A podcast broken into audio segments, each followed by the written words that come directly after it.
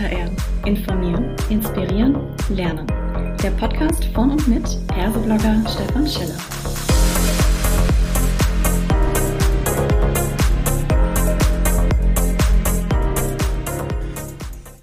Hallo und herzlich willkommen zu einer weiteren Ausgabe von Klartext HR. Heute habe ich mir Guido Zander mit ans Mikrofon geholt und wir sprechen über Arbeitszeitmanagement, Notwendigkeit oder New Work Hemmnis. Hallo Guido, schön, dass du da bist. Magst du dich kurz vorstellen? Ja, hallo Stefan. Ja, danke, dass ich da sein darf. Ja, was soll ich zu mir sagen? Ganz kurz, mein Name ist wie gesagt Guido Zander. Ich bin einer von zwei geschäftsführenden Partnern bei der SSZ-Beratung. Das ist eine Beratung, die sich rein auf das Thema Arbeitszeit, Personaleinsatzplanung, alles, was damit zu tun hat, spezialisiert hat. Ich selber bin seit 1995 in dem Thema, dann eben jetzt seit 2005 in der selbstständigen Rolle und habe in der Zeit, würde ich sagen, ja, deutlich über 200 Kunden beraten, vom kleinen Mittelständler bis zum Großkonzern und DAX-Konzern in allen Branchen. Von daher denke ich, habe ich da doch in dem Thema einiges erlebt. Sehr spannend. Und das Thema Arbeitszeit ist gerade gefühlt auch ein ziemlich kontroverses. Es gibt ja viele Diskussionen rund um Homeoffice, Remote Work. Ich selber bin in meinem Buch auch in das Thema eingestiegen. Und immer wenn man darüber redet, dann kommt sofort, ah, das Thema Arbeitszeit, das ist doch eigentlich eh alles alt. Ne? Man muss vollkommen in so eine Ergebnisorientierung reingehen. Daher gleich die vielleicht auch provokative Frage, ist denn Zeit überhaupt in Zukunft noch ein relevanter Faktor oder können die Unternehmen komplett hier auf sowas wie eine Ergebnisorientierung umsteigen? Ja, also vielleicht mal vorab noch so viel. Ich bin mittlerweile tatsächlich auch eher so ein bisschen genervt, dass man in unserer Gesellschaft offensichtlich nur entweder oder diskutieren kann. Ne, also beim Homeoffice geht es darum, entweder 100% Homeoffice oder 100% Präsenz. Ähm, und auch beim Thema Arbeitszeit ist dann entweder äh, ist es Vertrauensarbeitszeit, die super ist, und Zeiterfassung ist des Teufels oder umgekehrt. Und was mir tatsächlich extrem fehlt, ist einfach dieser differenzierte Blick darauf. Man muss sich einfach mal überlegen, wir haben unterschiedlichste Tätigkeiten und unterschiedlichste Qualifikationen und unterschiedlichste Reifegrade von Mitarbeitern. Und je nachdem, wo ich da bin, bin ich eben entweder im Thema Vertrauensarbeitszeit extrem gut aufgehoben oder aber nur mal als Beispiel, zu uns kommen mittlerweile reihenweise Betriebsräte, die sagen, hier helft uns mal wieder eine Zeiterfassung einzuführen, weil die Vertrauensarbeitszeit war eigentlich nur dafür gedacht, kostenlos Mehrarbeit zu erhalten. Und bei uns äh, werden mittlerweile die Leute verheizt und wir wollen wieder eine Zeiterfassung haben. Und das heißt, es geht schon ein Stück weit auch um Transparenz, um Fairness.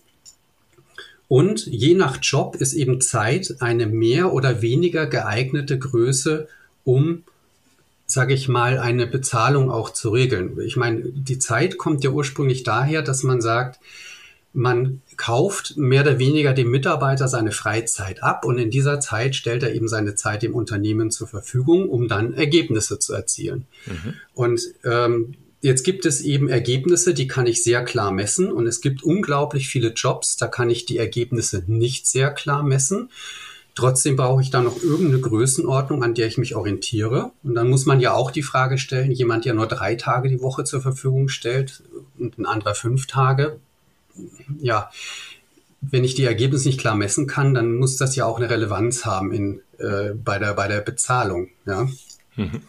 Und äh, dann gibt's natürlich Jobs, da ist Zeit alles. Also wenn ich einen Pförtner sehe, wo eine Pforte muss 0 bis 24 Uhr vielleicht rund um die Uhr besetzt sein, ähm, dann wird ein Pförtner nicht für das Ergebnis bezahlt, dass er da sitzt, sondern dafür, dass er in dieser Zeit an der Pforte ist. Und sie dementsprechend differenziert muss ich das Ganze eben sehen. Und, und wenn man dann eben in Richtung Zeiterfassung geht, ist ja auch die Frage, was erfasse ich eigentlich und wie erfasse ich es? Ich kann es ja auch vertrauensbasiert erfassen, werden wir auch mit dem EuGH gar nicht drum rumkommen.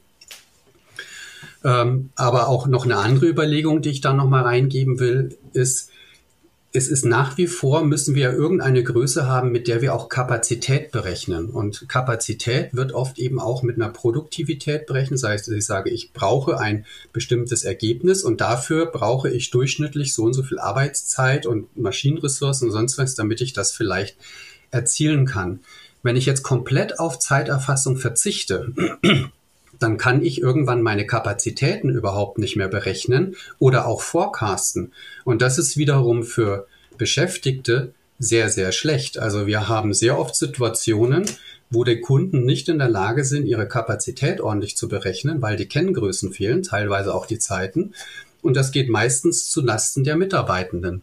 Mhm. Und wenn ich eben wirklich sage, ich ich, ne, und wie gesagt, es geht nicht um Stechuhr hin oder her, sondern es reicht ja auch, dass jemand am, am Ende sagt, Mensch, heute habe ich ungefähr sieben Stunden dafür gemacht. So, vertrauensbasiert aufschreiben.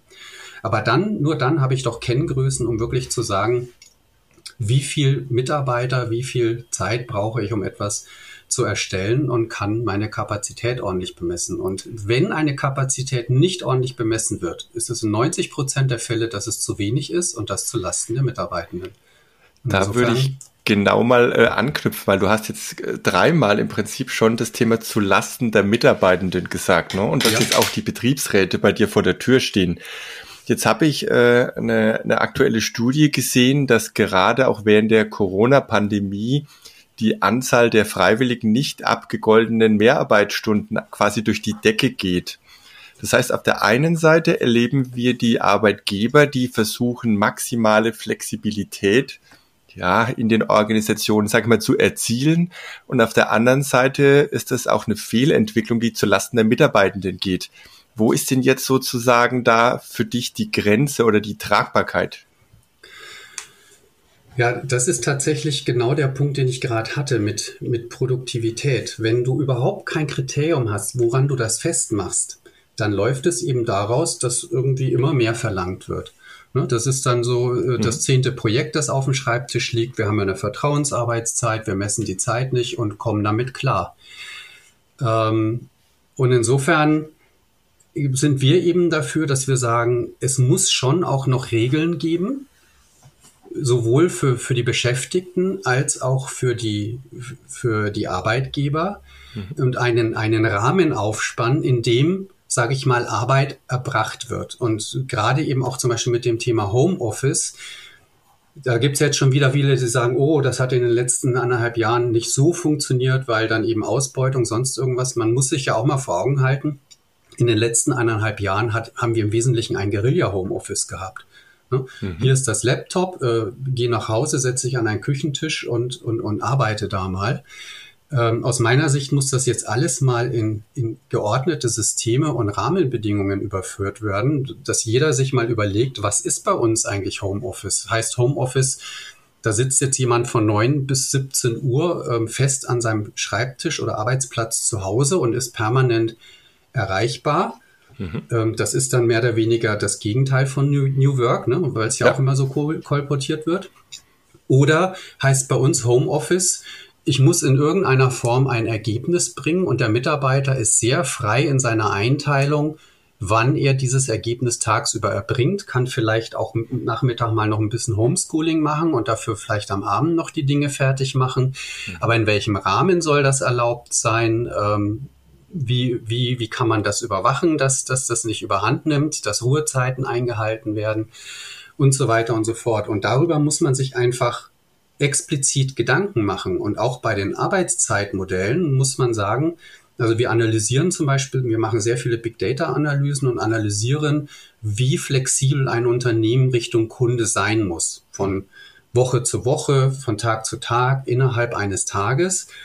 Und ich habe ja eine völlig andere Situation, wenn das relativ unflexibel ist. Ich mache so jeden Tag die gleichen Dinge oder es schwankt von Woche bis von, was weiß ich, 40, 50 Prozent hin und her. Mhm. Oder es macht ja auch noch einen Unterschied, ob ich selbst wenn es extrem stark schwankt, wenn ich das für die nächsten drei Monate gut forecasten kann, dann kann ich mich ja auch besser darauf einstellen, wie wenn ich heute noch nicht weiß, was nächsten Montag passiert.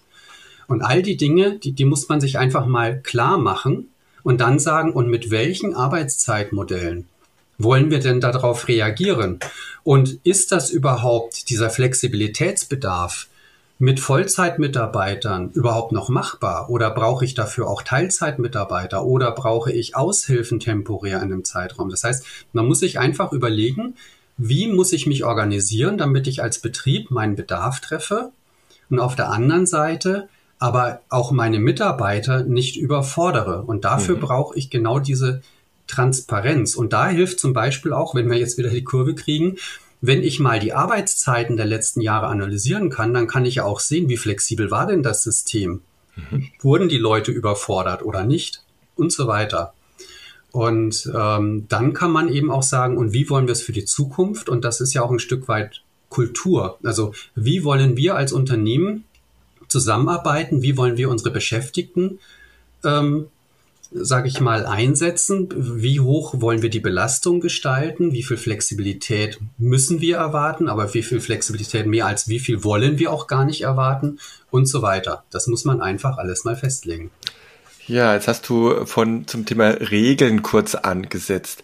Auf der einen Seite sagst du, wir brauchen da Regeln. Auf der anderen Seite gibt es natürlich eine ganze Menge, auch im Arbeitszeitgesetz und ähnliches. Haben wir denn jetzt zu wenig Regeln, zu viel Regeln oder einfach noch nicht passende Regeln? Ich würde fragen, sagen alles drei. An manchen Stellen zu viel, an manchen mhm. zu wenig und an vielen Stellen passen sie auch einfach nicht mehr. Mhm. Also zum Beispiel dieses ganze Thema zehn Stunden äh, Ruhezeiten. Das ist für viele, ich würde sagen für 80 Prozent oder 70 Prozent, sagen wir mal, der, der Beschäftigten ist das okay. Ne? Ich meine, mhm. wer von uns kann mir länger als zehn Stunden wirklich konzentriert arbeiten? Nochmal als Beispiel. Ja. Ja, aber es gibt einfach Jobs und es gibt auch Tätigkeiten, wo du sagst, die kannst du locker auch mal zwölf Stunden machen. Oder es gibt einfach auch mal Ausnahmesituationen, siehe jetzt eben äh, Corona, Homeoffice, Homeschooling, was auch immer, wo du sagst, jetzt, ich habe jetzt tagsüber mich mit meinem Kind gekümmert, jetzt sitze ich abends um zehn vielleicht noch da, aus eigenem Antrieb, weil ich sage, ich habe hab dafür die Chance gehabt, tagsüber mit meinem Kind was zu machen, äh, müsste aber dann eigentlich irgendwann aufhören, weil ich vielleicht am nächsten Tag sonst meinen Termin mit, mit dem nächsten Kollegen um acht oder um neun Uhr nicht wahrnehmen kann, wegen einer Ruhezeitverletzung. Mhm. Und an der Stelle würde ich mir mehr wünschen, dass man weg von tagesbezogenen Werten geht, mehr auf zum Beispiel eine Woche, wo ich sage, okay. ich kann halt in einer Woche wirklich mal die zehn Stunden oder auch die Ruhezeit reißen, aber wenn ich insgesamt in der Woche eben einen Durchschnitt von irgendwie erreicht habe, ne, dann ist das auch ja. völlig in Ordnung. Ähm, und das wären für mich so Themen, ähm, die man aus meiner Sicht auch anders gestalten müsste. Mhm. Weil, ähm, meine, du hast das letzte Woche beim, beim Gunnar gehört, also das Arbeitszeitgesetz in den Kernthemen, die so wie wir es kennen, ist von, aus einer Arbeitszeitverordnung von 1924. Und da bin ich der Meinung, das kann eigentlich nicht sein, dass, dass heute noch Regularien gelten, wenn man bedenkt, was sich allein in den letzten zehn Jahren verändert hat, mhm. die eigentlich aus dem letzten, also ja, fast 100 Jahre alt sind. Ne? Ja, da würde ich ganz gerne gleich mal direkt anknüpfen. Es gibt ja da viele Regelungen, jetzt nicht nur im Gesetz, sondern auch in ja, tariflichen Regelungen, die so einen direkten Bezug zwischen Faktor Zeit oder auch Lage der Arbeitszeit und Geld herstellen. Also ich denke da an Nachtschichten, Wochenendarbeit und Co. Ähm, da habe ich dich so vernommen, du siehst ja auch dringenden Reformbedarf. Warum?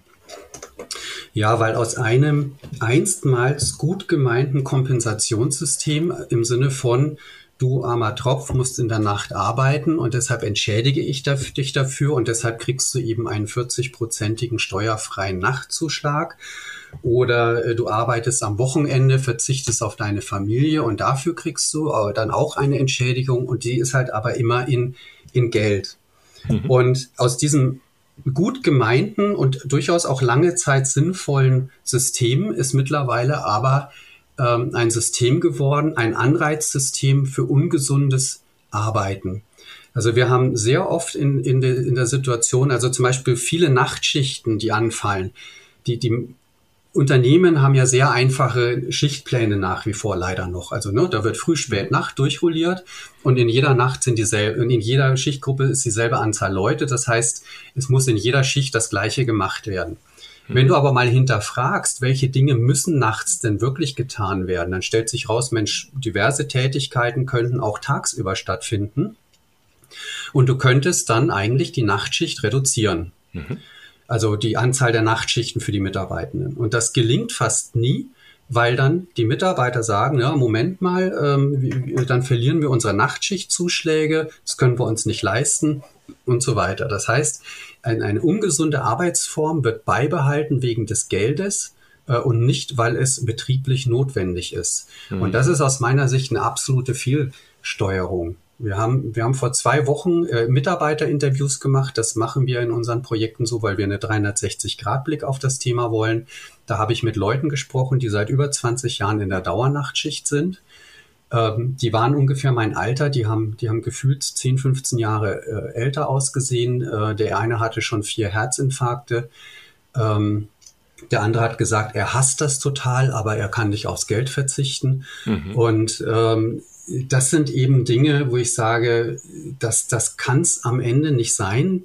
Das, es gibt ja auch eine Betrieb, eigentlich eine betriebliche Fürsorgepflicht. Mhm. Ähm, und dass wir ein gesetzlich und, und steuerlich Anreiz, äh, Anreizsystem haben, das Mitarbeiter quasi in ungesundes Arbeiten treibt. Und, und meiner Meinung nach müsste man viel mehr weggehen, nicht das Belohnen von Zeitverbrauch und Belohnen von Arbeit zu ungünstigen Zeiten mhm. hin zu lieber belohnen von Flexibilität, weil Flexibilität beinhaltet nicht nur mehr, sondern auch mal weniger arbeiten.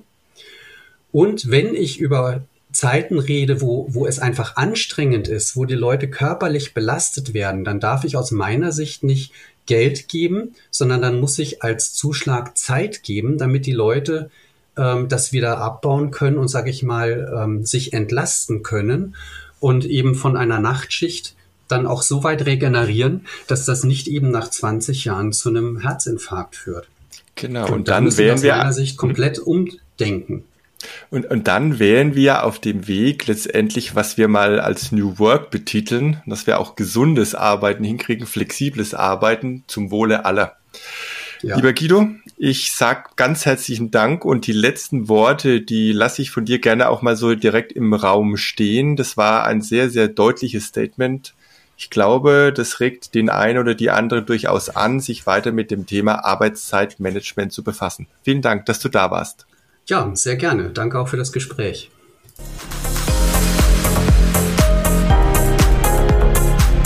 Das war eine weitere Folge Klartext HR.